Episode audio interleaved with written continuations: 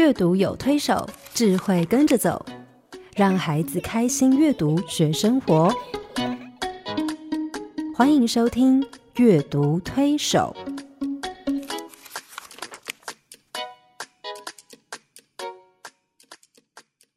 听众朋友，你好，我是黄乃玉。各位听众朋友，大家好，我是刘青燕，欢迎您再次加入阅读推手的行列。黄老师，有你有没有遇过 冒失鬼我就是啊？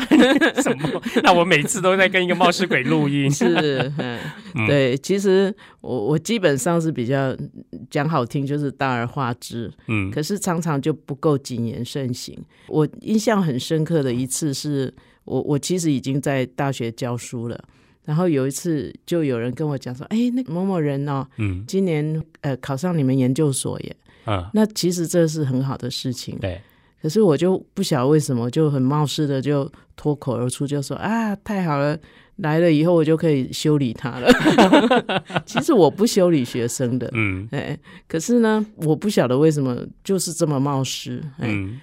呃，然后呢，听这个话的人嗯。也，我不晓得是是笨还是什么，嗯。就是他就当真了。嗯嗯，然后他又很好心的去跟那个人讲，他不是开始哇，那个人就吓坏。然后那个人就很紧张啊，嗯。所以后来开学以后，其实因为我本来就认识这个这个研究生的，嗯。那他进来以后就一直都躲着我，我就觉得说，哎，奇怪，可是我也没有放在心上一直到快过完一年，嗯。有一天他大概也忍不住了，因为我们研究所呃，就是说他非得要修到我的课不可，嗯嗯，所以后来他就来找我，就说：“呃，黄老师，你是不是说过什么什么话？”我是不太记得，可是嗯我听那个口气真的很像我说的话，那我就跟他道歉。我真的很嗯很尴尬，然后很很狼狈的就跟他道歉。我说：“嗯那听起来是我说的话。”我说：“嗯可是这个转告你的人是是什么居心呐、嗯嗯嗯。因为他没有前没有后，嗯，任何一句话他都有前因这有点断章取义了。对对就是说他没有把那个有当时的情境，对对。然后那种玩笑的话，嗯，他把它当做那么认真。对、嗯。我那时候也觉得很难受，因为我让这一个人在研究所的前半段是过得这么不好，可是我完全不知。嘿，呀，那幸好他有来跟我澄清了嗯。哈，所以我其实那件事情给我的教训是很大。啊我后来我就常常提醒自己，就是说谨言慎行哈，是一种必要的礼节啦。就是嗯你也许没有存心要伤害别人，可是你太不谨慎，太太脱口而出了，对，好像只是一时兴起，嗯然后你又当玩笑话。其实这个我到现在还没有办法完全改过来，就是有时候我自己在讲玩笑话，嗯，可是听的人呢就说者无意，听者有意啊。对，嗯然后他再去传，嗯那前面后面 那个背景通通剪掉了，然后我就变成一个很不好的。嗯，这是我们记者干的事。你知道我我为什么这样说？因为我今天的演讲也碰到一个冒失鬼。嗯好啦，我觉得他可能也是无意啦，嗯哈但是你知道，就像你刚刚说的，有时候我们无意脱口的一句话，是，就是冒冒失失的一句话，其实让听的人有时候就会有一些不好的感受。对，你知道他说什么吗？我真的觉得很惨。他说。他听完我演讲啊，我在那边签书啊，然后他们就在那边排队，然后有有一个妈妈就走到我面前，啊我一边签书，她就一边跟我聊天，她说：“老师，我女儿好爱看你的烤箱读书会哦。嗯然后呢，你就觉得觉得，然后我她今天听我演讲，第一次听嘛，嗯她就说：哇，从台上看你，你你真的看起来比电视上还年轻哎。然后怎么样怎么样，我听了之后，这已经被她捧到心已经飘飘然了。嗯嗯嗯可她突然拍照的时候啊，他就嗯签完书要拍照，走到我旁边。后来拍完照就讲了一句话说：“老师，怎么看不出来你有那么多鱼尾纹 那观察力很敏锐。？”Oh my goodness！我那时候想说。天啊，我 你这句话可不可以不要讲？虽然是事实了，哈虽然是事实，但是我就觉得你不要讲，我会对你的印象有多好。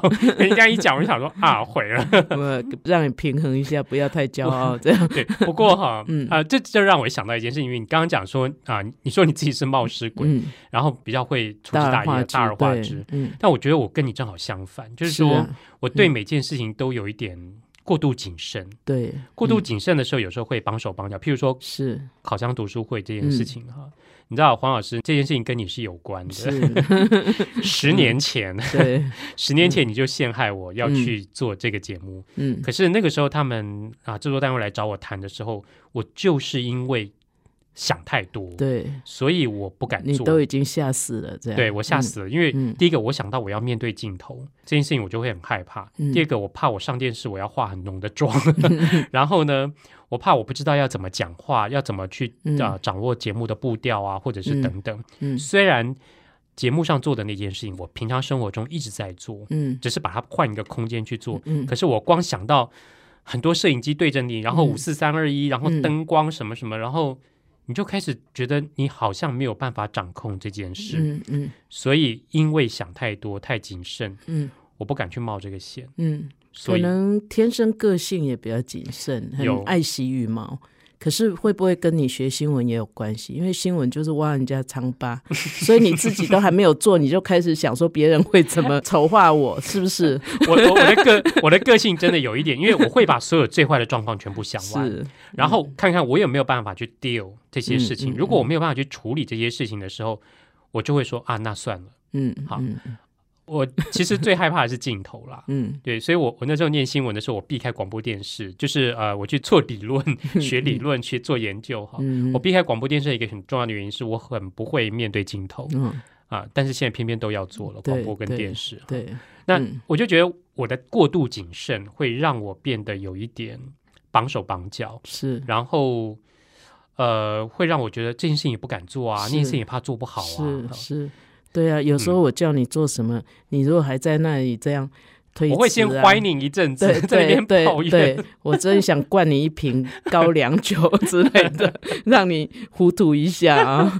对，不过这是一方面，真的也是气质，那就是看你跟谁嘛哈。如果嗯有有你信得过的，那你就哎好吧，就一起和这样所以你知。道做广播我要找你来啊，如果不跟你一起做，我实在不太敢做。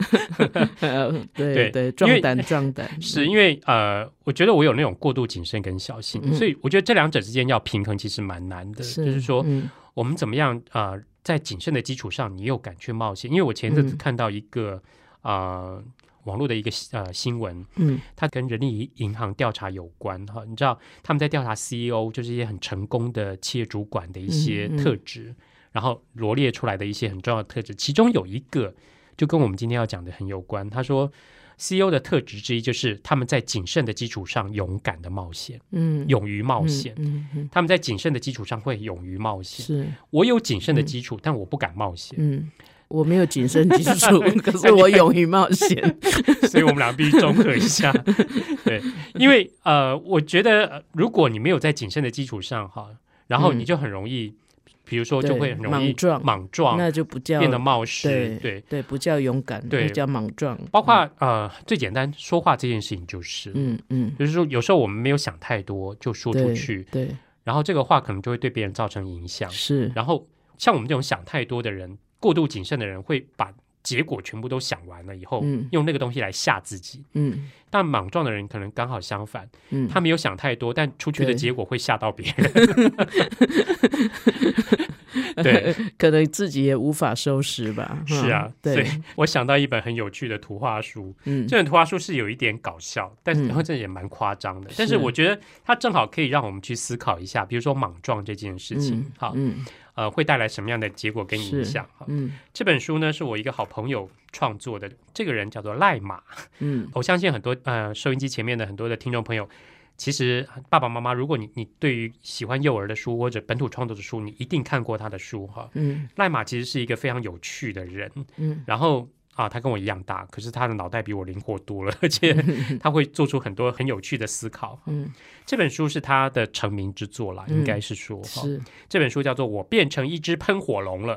嗯封面你会看到有有一只龙从鼻子啊、嘴巴呀、甚至耳朵、鼻孔啊，都喷出一堆火焰出来哈。嗯它为什么会变成喷火龙呢？因为它是一个很爱生气的一只龙哈。有一天它在睡觉的时候被一只蚊子叮到，然后呢，那只蚊子正好 也是在散播生气的那种嗯病因的一一只蚊子，然后就叮到它了。它本来就是一个脾气暴躁的龙，所以后来被叮了以后，它就非常的火大，嗯然后呢，就开始生气，非常非常的生气。他想打死那只蚊子，怎么打都打不死。然后呢，这只龙呢叫阿古丽，阿古丽突然对着那只蚊子大叫一声，没想到从鼻子、嘴巴喷出了非常非常大的火焰。哇，这是四页的折页，啊对三页折所以你，念到这一页的时候，嗯。你必须把这个折页翻开来，你就从喷出好多火。对非常壮观的那个火焰出来。嗯。好啦，没想到这下一发不可收拾了。嗯。这个火一喷出来，他们家被烧掉了一半，嗯，然后蚊子还是没死。没。事，对，蚊子说：“哇，这是我看过火气最大的怪兽了。”好了，阿古丽呢变成了一只喷火龙，它只要一开口就有火冒出来，然后呢不停的喷火，所以这搞得它，它要吃汉堡呢。一开口，火喷出来，汉堡变焦了，它也没办法刷牙，然后它的玩具呢也是被烧焦了，甚至它只要一开口跟邻居讲话呢，就把邻居的鼻子也烫伤了。是火气好大。对大家左右邻舍都惨遭他的毒火。才一会儿功夫，他就烧掉了一间房子、两棵树和三个油桶。有时候不小心一打喷嚏，还烧到他的朋友。所以，所有森林里面的伙伴全部躲起来，躲在哪里？喷水池里，想说那里最安全，不会有事哈，不会遇到火。然后阿古丽觉得很奇怪，为什么大家都不敢靠近他？于是他发现大家都在喷水池里面，他就进去了。他说：“你们哈，他讲说你们为什么都丢下我不管？为什么都不理我？”好，他一进来以后呢，玩了一张嘴，那个喷水池变成了一锅火锅，变得烫的不得了。嗯，温泉，对，这个时候阿古丽意识到自己的问题了，他想要浇熄他这个怒火，嗯可是把头埋在土里面没用，把头埋在雪堆里也没用，最后他把自己关进冰箱里也没用，嗯。火还是不停的冒出来，他只要一张嘴就冒火。嗯。最后他实在非常非常沮丧了，嗯。他想不到任何的办法，他又饿又气，嗯，然后就伤心的哭了起来，眼泪不停的流啊流啊，对，一直哭一直哭一直哭，眼泪一直不停的流啊流啊流啊流啊流，鼻涕和眼泪竟然把那个火给浇熄了。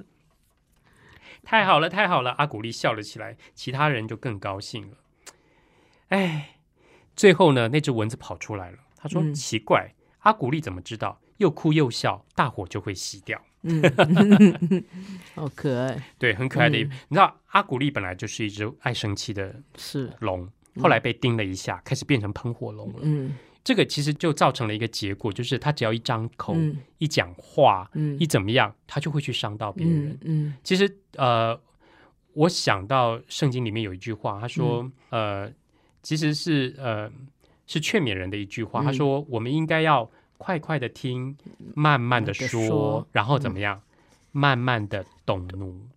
有时候我们动怒不是不要动怒，慢慢的动怒，对，，嗯。有时候我们听得很快，说的也很快，然后怒气动的也很快，嗯，那我们很容易就变成了这只喷火龙，嗯。然后很很容易变成一个冒失鬼，嗯。因为我们的怒气，因为我们没有考虑清楚的话，嗯。然后我们的情绪就伤到别人。嗯，嗯，而且那个那个怒气会变成一种习惯，是，哎，有时候你会发现，哎，那个事情有那么值值得生气吗？可是嗯那个好像也是身不由己，就是一种习惯。对，那我们通称为负面情绪。嗯，呃，有的人就是很容易对什么事情他看不顺眼啊，生气啊，然后呃，人生气的时候也很理不直气壮嘛，对啊对，然后就变成会有很多明明知道该谨慎的，嗯。就没有办法 hold 住了，对不对？对，所以我如果在啊，比如说有时候在教会啊，或者是我身边生活里面看到小朋友在吵架，嗯两个小孩如果吵得不可开交的时候，我走过去第一件事情是，来，每个人各做十个深呼吸，都不准讲话，先做十个深呼吸。完了以后呢，我请他们好好的把生气的原因讲清楚，嗯嗯然后你们面对面讲清楚，然后不要因为你们的话去伤到别人。嗯我觉得呃。其实，即便很小的孩子，也可以嗯通过这样的方式，让他去思考他讲的话是不是对会伤到对方，对，而这个话我是不是谨慎思考过的。是嗯嗯嗯，好，我们先休息一会儿。爸爸妈妈，你们说故事给我听好不好？手机零距离，但跟孩子的心却遥远。古典音乐台阅读宝盒，用图画书陪伴孩子，让绘本共读开展孩子的笑颜。阅读宝盒独家订购专线：零四二二六零三九七七。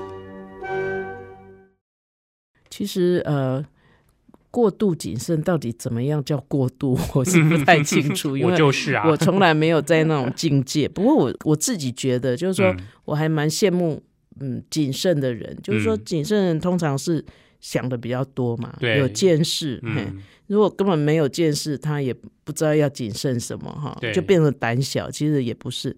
那谨慎的人通常是比较愿意听，或者是嗯有那个能力控制冲动。好，我们也谈过。嗯那所以呢，我觉得其实谨慎是一个很好的品格。对，也就是说会顾念到别人的感觉，嗯会想到别人会怎么呃受伤或者是怎么样。所以因为他有想到，所以他可以控制自己的那个嗯，冲动，所以就比较不会去伤害别人。对哈，不管有意还是无意。而且谨慎的人比较会去瞻前顾后，就是是说他会去观察现在的状况怎么样，然后去做一个判断，是然后呢，他会去思考这样的局势接下来可能会带来什么样的结果。嗯那我觉得他把这个东西就先想了嗯，是。先想了以后，他可以有一些预备。可是那个想，我常常在觉得说，可是事事如棋，局局新。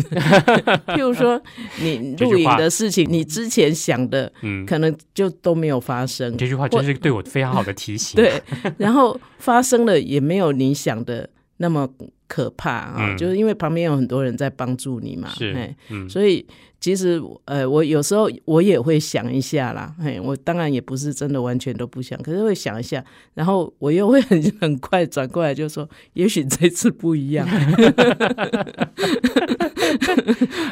哦，well，对，即使是发生过呃结果不是很好的，我就。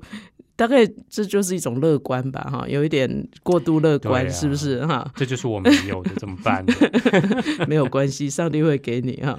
所以我们互相学习嘛。对、嗯我觉得其实呃，圣经里面也有很多这种哈，上帝嗯把一个重任交给一个人，嘿嗯那也是看重他的谨慎，或者是看重他的怎么样，嗯嘿对，所以谨慎的人，他其实有一些特质会产生，比如说你刚刚说的，呃，他会很专注聆听别人的话，他会很嗯。有见识啊，他对事情嗯。很有判断能力、观察能力、对。思维能力，嗯。然后他是一个可以展现出智慧。嗯。好了，那我们怎么帮助我们的小孩成为一个谨慎的人？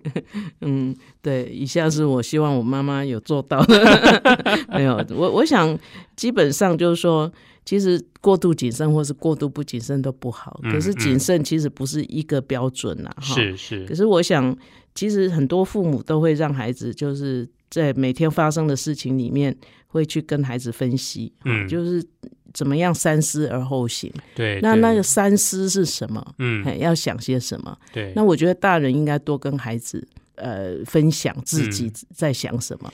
对那件事情发生的时候，我马上想到什么，后来我又想什么，结果我想到以后怎么样，嗯。所以我这样做。是。我觉得大人其实花一点点时间，也许只要几秒钟、一分钟的时间，就让孩子知道你的三思是什么。这个好重要，因为嗯我常常发现很多大人是当小孩犯错的时候，或者当小孩做出一些他觉得不当的行为的时候，第一个反应是处罚他、是。责备他。是。可是我有时候会觉得，也许孩子根本不懂，搞不清楚，搞不。清楚。嗯，如果可以像黄老师你刚刚说的，我们就花一分钟的时间来讲，你你为什么会这样？是那你刚刚在想什么？嗯那你知不知道这件事情你这样做了以后会有什么样的影响，会带来什么样的结果？嗯那这个结果是不是你能够承担得起的？嗯，如果我们带孩子把这个东西想清楚了，对我想下一次他就有一个预备了，对，他也会有一个做之前他会先想，嗯嗯对。其实孩子还是在观察大人嘛。对对，因为对有父母就跟我说，为什么小每次带小孩上街，他都跟我要买这个要买那个，嗯嘿，然后就你大人就会很生气啊，就会觉得上次不是已经买了，然后那个那么嗯贵。我说，可是你平常你有没有跟孩子讲，你花的每一笔钱你是在想什么？嗯你今天买一个沙发，嗯，你有没有跟孩子讲说，为什么你要买这个沙发？，对，然后有这么多沙发，你为什么选这个？是我觉得你其实，在做这一个事情的时候，你就可以让孩子看到你怎么思考，对，然后他就知道说，哦，原来买东西不是冲动，我嗯我想要买就买，买回去又 用不上就很后悔，嗯，这就很不谨慎，对不对？？嗯那我觉得大人其实我们自己都有经过内在的那些过程，嗯可是我们就不太跟孩子 share。我们觉得买沙发不是用你的钱，对，也不是摆在你房间，是，所以就不用跟孩子谈。其实那些都错过好多机会教育。对，嗯所以我觉得呃，思考结果就是说，我们整个那个思考的过程，我们必须让孩子知道，是也让孩子知道说为什么我们啊、呃需要这样的结果，是，然后呢，为什么那个过程会带来这样的结果？对，所以如果我们可以帮助孩子从那个过程里面去先去思考结果，嗯，也许。他有时候讲一句话就只是脱口而出，或者是是。他原来的意思并不是要表达这个，对，只是他找不到更好的修辞去形容它，嗯。然后他可能用错了成语，变成从一个正面的意义变成一个负面的东西，嗯，然后我们可能因为结果而责备他。对。如果我们回头去带他思考他整个的啊，看他的整个的思维过程，对。我们会知道，然后我们会告诉他说，哎，这件事情应该怎么做，对。如果在这里你怎么样，可能就会有会不一样的结果，然后别人听起来会不一样。对。所以有时候做一件事情，我们当然要那个过程很重要，也必须帮助孩子先去想是结果。是。嗯，你有没有考虑到结果？是，对，对，所以大人本身哈怎么嗯。做，然后很多时候我们心情也是放松一点呐、是啊不用那么嗯紧张。好了，因为人生 人生本来就是有很多 trial and error 嘛，啊就我们其实有时候也是会造成一些美丽的错误，不是吗？啊很多婚姻也是美丽的错误，不是吗？啊，所以也不一定要变成 Mr. Perfect，取一个 Miss Perfect，对不对？啊哈、嗯好，好了，嗯，然后我想考虑后果啦，因为嗯我觉得其实大部分的行为品格，嗯其实他的教导其实就是说，你好的行为、好的嗯品格就会带来好的后果。呀，我们说生命树品格果嘛，所以它是是是是本身就是一个有后果的事情。可是，一开始可能大人必须跟孩子点出来，嗯嘿，呀，不要觉得说啊倒霉啊嗯，我我最不喜欢大人用这种思考跟孩子讲说啊这次运气不好。嗯，那你这样你自己就不需要改变什么嘛？是啊，其实你这个的运气不好，嗯，可能前面就是还是你造成的因。对，嘿，所以我会觉得说，我们尽量不要在孩子面前把这些后果归功，于运气这件事情，对对、嗯，啊那这样让孩子就可以让他了解因果关系，，对对，因为我听过大人在讲一个成功的人，他就说啊，他运气真的很好。嗯那我就想说，哎呀，这个好像不是很好的教育啊，因为也许有时机这一件事情，可是他为什么可以掌握时机？为什么别人不能掌握时机？嗯嗯，这个可能就是跟他本身的性格跟他的品格是有关系的。那我觉得我们自己看事情的时候，就不要统统归这这个。我觉得幸福不是靠运气哈真的是要靠学习。嗯嗯，那嗯，另外就是不要呃心急哈，对，不能急，对嗯。我有时候做事情会有点过度急躁，啊，不会啦，不过因为我大部分是因为那个事情可能我很很有把握，我会做的很快。嗯，嗯可是如果没有把握的事情，我就会裹足不前，我就会想很多。嗯，这个这个这个这个那个，沙盘很多，对，推演很多。嗯嗯嗯，对，所以不能急，因为有时候 timing 很重要。嗯嗯，你同样的处理方式，你今天处理跟明天处理，其实效果可能就很不一样。是，那可是我们很多时候都很希望当下就把它解决了。嗯嗯，，对，我想大至国家的政策，小到个人生活上面的一些事情，包括讲话，对，嗯，都，是。所以我觉得，如果我们可以帮助孩子成为一个嗯态度谨慎、思考谨慎、言语嗯谨慎的一个嗯孩子，但不能像我这样过度谨慎。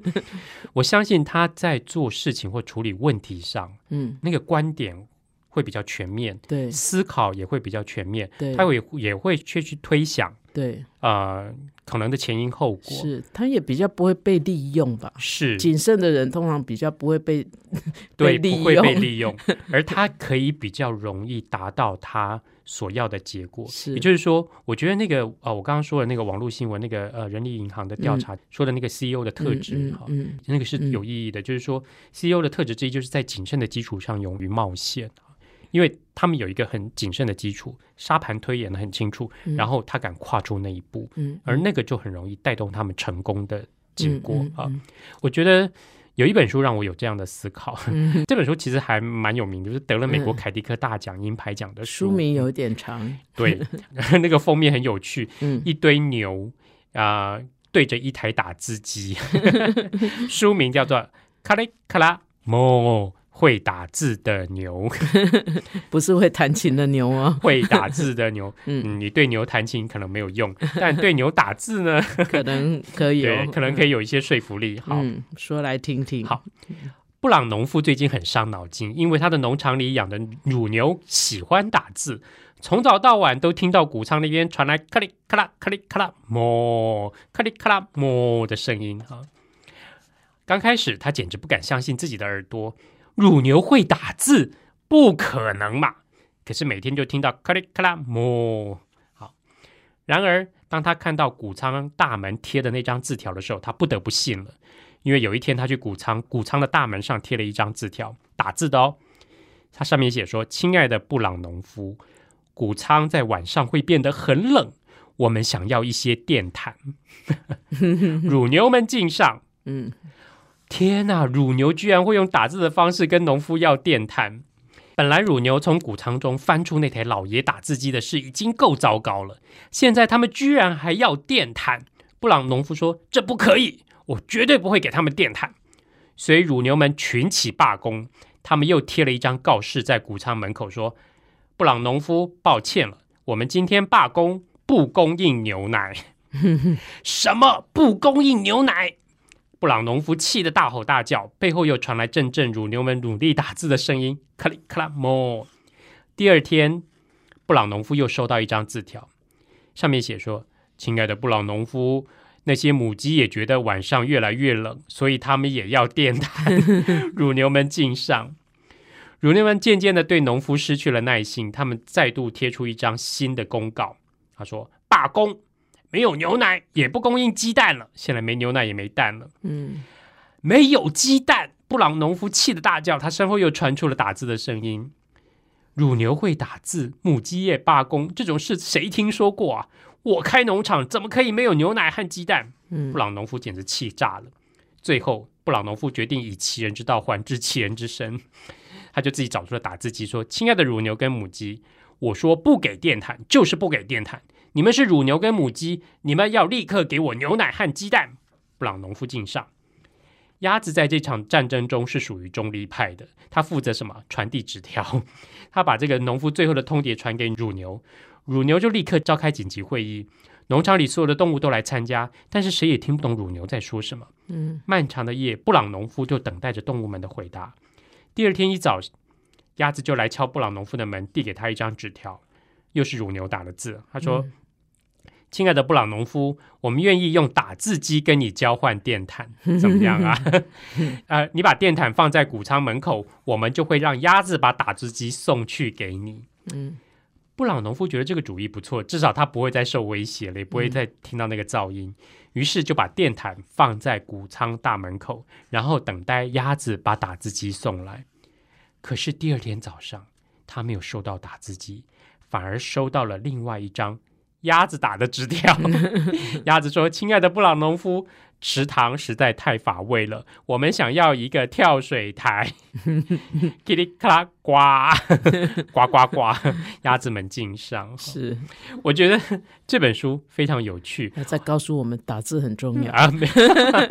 好，它让我们看到协商的过程。嗯。协商是必须用非常谨慎的态度、高度的智慧嗯。去 negotiate、去讨论、去协调，达到一个你要的结果。嗯，我我觉得这个故事好可爱啊，因为一方面，当然你如果没看过那本书，你可以想象那个画面，嗯，然后呃，可是这个中间我就在想说，我自己联想到我自己，就是说，嗯。哎、我很多时候，也许我们呃会说哈，会嗯。很多事情直接用讲的比较快，是。尤，其像现在电话这么方便，嗯，我们已经不写信了。对，可是其实有时候我如果要讲什么没有对象的时候，当我把它写下来，我觉得我对事情会想得更清楚、哎，对对，而且会比较有条理，嗯，然后那些情绪性的东西也会比较就就会处理掉。是，可是我，所以我常常在那个过程中间，我常就在想说，其实讲如果我们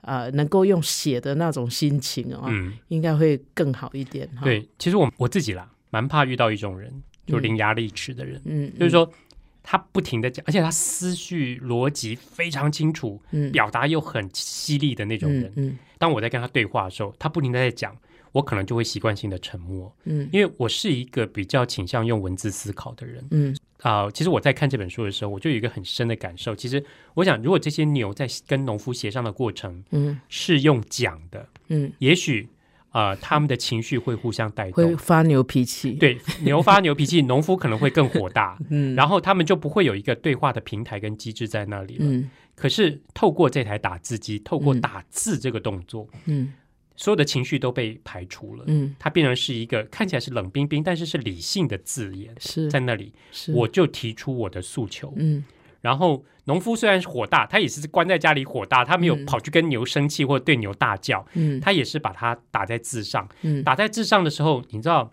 字呃，它是一个中性的东西，嗯跟念的人很有关系。是你要把一段啊农夫很生气的字念得很火大，可以；你也可以念得很幽默，或者是很搞笑，是也可以。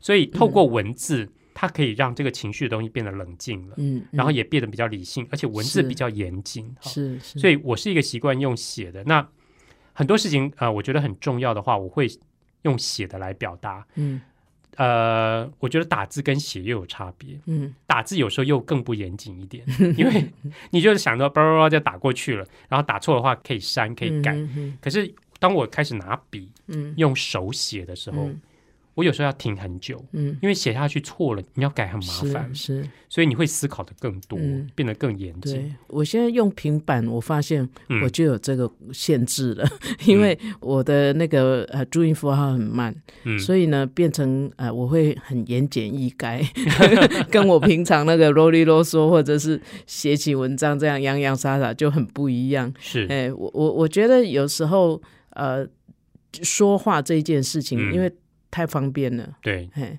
然后而且说话其实有时候真的，就像我一开始举到我那个很不小心的那个例子，就是说你其实有当时的氛围，是，可是写下来的东西呢，它其实是不会被那个你写的时候的那个外在氛围，对，就是比较理性的东西才会写下来。嗯，对，对，所以其实我觉得这些牛在协商的过程里面，因为你知道话语有时候会带着情绪出来，是，但是当他们用打字机打字的方式在协商的时候，嗯。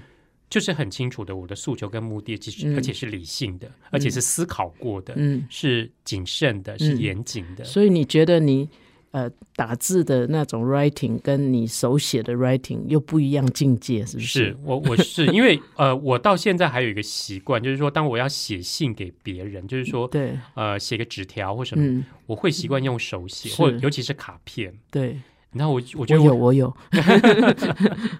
你知道现在人不太写卡片，不太寄卡片了。但我常常有时候，比如说寄书给人家，或者是写信给，嗯嗯我就还是会习惯用手写。我有时候看你在签名，我都觉得哦，好辛苦哦，要还要画天使，你为什么不做几个印章来 盖一盖？但我觉得手写当然有几个呃特质，就是我觉得我看重的事情就是它是当然它第一个代代表你的诚意嘛，嗯，有温度的，对你是嗯。一个字一个字写下来的。第二个是手写让我更冷静，嗯，比如说我每个字下去的时候，我懒得用立可白去涂它，而且涂了也不好看，嗯。我就会三思。嗯这句话嗯。写下来我就不能改了，嗯嗯。所以手写的速度是非常慢的。是，那打字有时候就想什么就打出来，对，嗯。然后等一下再来改，再再来嗯修，再来调整。所以我觉得，呃，我在看这本书的时候，当这些牛在跟农夫协商的时候，他们嗯用一个比较冷静的、思考过的方式在协商，嗯所以可以达到那个目的。对，相对而言，农夫是动怒的那个。嗯，在这个故事里面，农夫是发嗯脾气，说你们怎么可以不给我牛奶，不给我鸡蛋，你们怎么样怎么样？嗯可是到最后，他接受协商，他你知道他接受协商是因为你们愿意把打字机交出来，不会再反我。嗯，可是错了，被鸭子拿走了。是那显然他又要再面对鸭子的那种 跟协商，对，所以我觉得谈判技巧在这里。嗯比如说，有时候我们在跟人谈判的时候，谈判不成，谈判破裂，到最后都不是因为我们的观点嗯不，同，而是因为情绪，对，对，两败俱伤会，造成两败俱伤。嗯所以我觉得一个谨慎的人，或者是一个呃思考严谨的人，他会用谨慎的态度跟谨慎的方式去做，然后去达到他的目的。嗯他的重点在哪里？我要达到我的目的。嗯所以在那个过程里面，他会去设计、去思考，我要用什么方式去表达我的诉求，去达到我真正要的结果。是对就不会模糊焦点了。呃，对，啊而且他也会三思，是。思前想后，嗯。他也会知道结果是怎么样，而且他有一些未雨绸缪的那种能力哈。嗯。我觉得谨慎的人是真的会比较未雨绸缪。嗯嗯。嗯我想到另外一本书，嗯。那本书其实就让我们可以看到一个谨慎的人嗯。他的那个未雨绸缪的能力。嗯。好，他会比别人想的更多一点，嗯，然后比别人更多一点做到做一些预备，嗯。而他可以达到他想要的结果哈。嗯。这本书是一个真实的故事哈，呃，这本书是发生呃，这个故事的主人翁是在啊、住在伊拉克。嗯一个城市叫巴斯拉的地方，是是。他是那个巴斯拉那个城市里面的图书馆的馆员。嗯。这是一个真实的故事，是呃，好像是美联社的一个记者去采访他，是。后来报道出来的一个新闻被写成了这本图画书。嗯嗯。你知道那个时候两伊战争打得很激烈的时候，嗯。其实伊朗、伊拉克都受创很严重，嗯。所以这个故事主角叫艾丽亚，嗯。她住在啊、伊拉克的巴斯拉城，她是那里的图书馆员，嗯他每天在照顾这些书。你知道，他这个图书馆里面有那种几百年的那种可兰经典啊，或者是那种古籍的书哈，嗯所以他其实很宝贝这些书。可是那个时候战争一步一步逼近，所以呢，他很害怕有一天。战争逼到他们巴斯拉城的时候，嗯这个图书馆会被炸掉。嗯这个图书馆一旦被炸掉的话，所有的书就完蛋了。嗯但是他找不到任何支援，这些公部门没有人要帮他，嗯于是他开始后来自己偷偷的做一件事，嗯他就是每天下班回家的时候就载一点书回家，嗯每天下班回家的时候就载一点书，然后放在他们家的地下 室，嗯好好的收藏。嗯，可是他的房子再大，也不可能收下所有的书。嗯于是呢，接下来没多久，战争真的爆发了，嗯而且越来越靠近，越来越靠近他们的城市。后来，呃，艾丽亚没有办法，就请图书馆隔壁的那个餐厅帮忙。他们用那个垂钓的方式，把书从这边吊过一个墙，吊到那个餐厅那边去，把它也收在餐厅的那个地下室里面。嗯就这样抢救了这些书。然后呢，他总共抢救了大概百分之七十的书，嗯还没有抢救完的时候，图书馆真的被炸掉了。嗯被夷为平地。后来他觉得书放在那个餐厅跟放在他家里也不是很安全，因为那个距离还是在那个城市里面。嗯后来他租了一辆卡车，把所有的书放上车子上，然后载到他们家乡下的老家去存放在那里。嗯他那个老家里里外外都被他摆满了所有的书，然后已经没有任何空间放别的了。嗯他一边在那边保护那些书，一边也在等待战争结束。嗯，他一直等，一直等，等着和平有一天到来。他心里梦想着，希望有一天可以有一座新的图书馆。一直到现在，他还在等那个新的图书馆，因为两伊的局势还没有摆平是。哈。对，唉嗯，嗯。那后来呃，艾丽亚好像因为呃生病中风过，可是呃，他康复以后，他还是继续在为重建图书馆在努力。嗯。嗯我觉得他就是一个很有远见的一个很谨慎的人。嗯。你看他在管理那个图书馆，他非常谨慎的在保护那些书，嗯。而且他会比别人看得更远，想得更多，嗯。然后更快采取行动是。去保护这些书。你知道那呃几十万本书，他抢救了百分之七十下来，而且很重要的那种几百年前的古籍经典也全部因为这样被留下来，嗯不然一嗯。颗炸弹，那个图书馆就毁了，书也毁了。嗯是，哎，这个好像虽然讲的是一个呃一位女士怎么样呃去保存啊那些可能因为战火而呃被摧毁的书被摧毁的书，嗯，可是其实中间好像也透露着一种对战争的那种无奈啊，是对，因嗯为、呃可能那些在发动战争的人就是很不谨慎的人，他没有嗯想到说。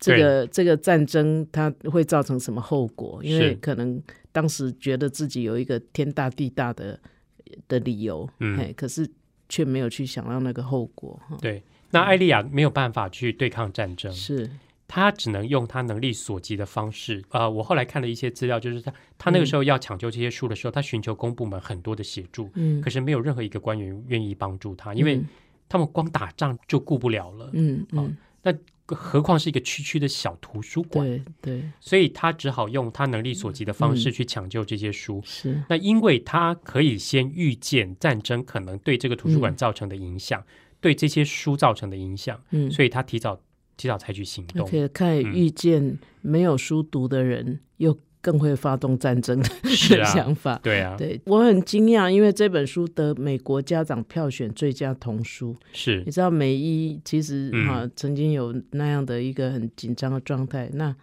嗯，我想呃这本书能够在美国得到这样的一个奖，是意义很不一样。是啊。其实你知道，它是啊、发生在中东的故事嘛。嗯那你知道美国人对中东人是 是有某种程度的的那种戒心在嗯哈、嗯。可是我觉得这本书得奖，其实我想所有的孩子跟家长他看到的不是只有这个文化对，地域性的背景，好，他们嗯看到的是啊、艾丽亚她所展现出来的那种、呃对书的那种热爱，对这件事工作上的尽心尽力哈、嗯。还有我觉得我从他身上看到的就是他做人做事的那个非常谨慎的态度，嗯他可以思考很多，嗯。他可以小心翼翼的去做好该做的事，嗯。然后呃三思而行。嗯，就是黄老师你刚刚提到那几个重点哈、嗯。我想他思考到后果，是，然后他呃他也呃好好的去评估，是，然后去呃用比较适切的方式去达到他要的结果。对。嗯。我我倒是想到一个词叫慎始，嗯，就是一开始就谨慎，一开哦始就谨慎因为我们有时候看一个关系不好，有时候我们会说啊，那始乱终弃，就是一开始就没有很谨慎，嗯。没有很很仔细的去去想嗯。好那一件事情，然后一开始就随便，嗯，然后到后来通常是不了了之。对，不了我想不只是关系如此啦，嗯啊，就像像这个故事里面，他其实是从一开始他就想到了，嗯从一开始他就呃觉得他要保护这些书，因为他是个图书馆员。是我觉得这种职业道德 好像有一点呃超乎一般人。一般人觉得说啊，书就是书嘛，哈，嗯烧掉就嘿再说，嘿，或者是命都快没有了，你还是你还顾到书？嗯可是他是一个慎始的人，就是说从一开始他就有想到，然后啊、呃一步一步的按部就班的，所以我我相信呃。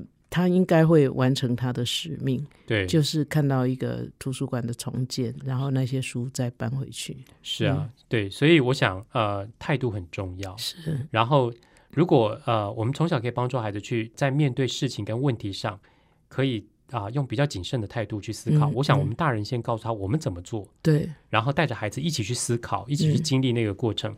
我相信，第一个包括说话这件事情，不不管说话，不管嗯做事，不管面对问题或者是困难、嗯。一些困境的时候，嗯。其实孩子他的思考越多，或者他可以用比较谨慎的方式思考，然后在那个基础上，他可以去啊、勇敢的去去做一些尝试，或是问一些你信得过的人，对。对，听听人家意见。有时候嗯。我们自己，呃，因为人生的阅历，你说真的事情要看得很透彻也也很难。难，对对我通常就会在那个阶段，我会去找一些我觉得。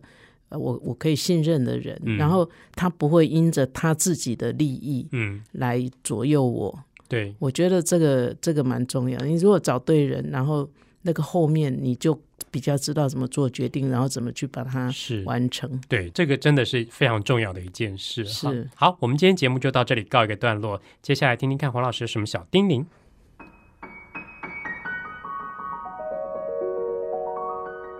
乃玉老师的阅读小叮咛。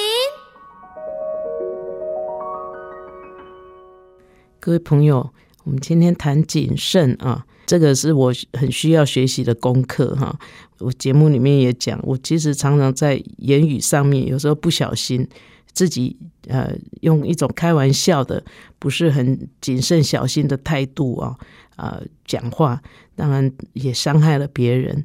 呃，常常要提醒自己哈、那呃，那青燕老师也提到说，他跟我很相反，可是他也不很喜欢他那么过度谨慎哈。那什么是谨慎呢？哈，我这里有句话说，谨慎是运用智慧来避免有害的态度和言行哈，用智慧来避免有害的态度和言行，而且要。这个给予见解深刻的谏言。哈，就也就是说，我们很多事情为什么人会不谨慎？因为我们没想清楚。哈，呃，靠着冲动。哈，然后很多事情可能没有去想它前因后果。哈，一句话讲了会怎么样？这件事情做下去会怎么样？要怎么样才能够收拾？啊，不要为了一时的情绪或是当时的状况，我们就很莽撞的把事情就做了。哎，那其实我想。今天要让孩子学谨慎，也不是那么容易的事情哈，因为我们大人有时候本身也不够谨慎哈。可是事实上，我们呃人生的智慧哈，会让我们越来越谨慎哈。那孩子也会从我们的谨慎里面慢慢的学习。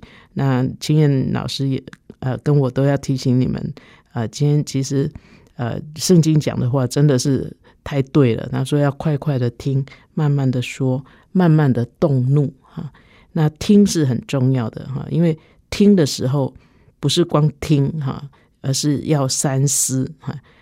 听了以后三思，你才会慢慢的说啊，对不对？因为一般人就是快快的听，然后很快就要回答，那常常就是这个中间产生很多的误会，然后之后还要花很多的时间去弥补哈。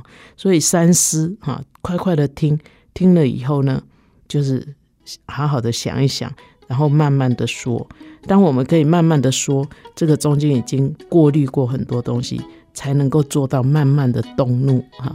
那就像我们故事里面讲的那些牛，他他们就是 用打字来呃让自己的表达的意思呢能够更完整啊。我觉得我们人类真的有很多要学的。本节目由 FM 九七点七台中古典音乐台制作播出，邀您一同享受阅读，丰富孩子的生命。感谢你的收听，阅读推手 Podcast 将于三月四号之后暂停更新，但后续节目内容仍会在古典音乐台官网陆续上线，详细网址连接可以查看节目介绍资讯栏。喜欢我们的听众朋友可以继续收听哦。最后，再次感谢支持阅读推手的朋友。未来我们在古典音乐台相见。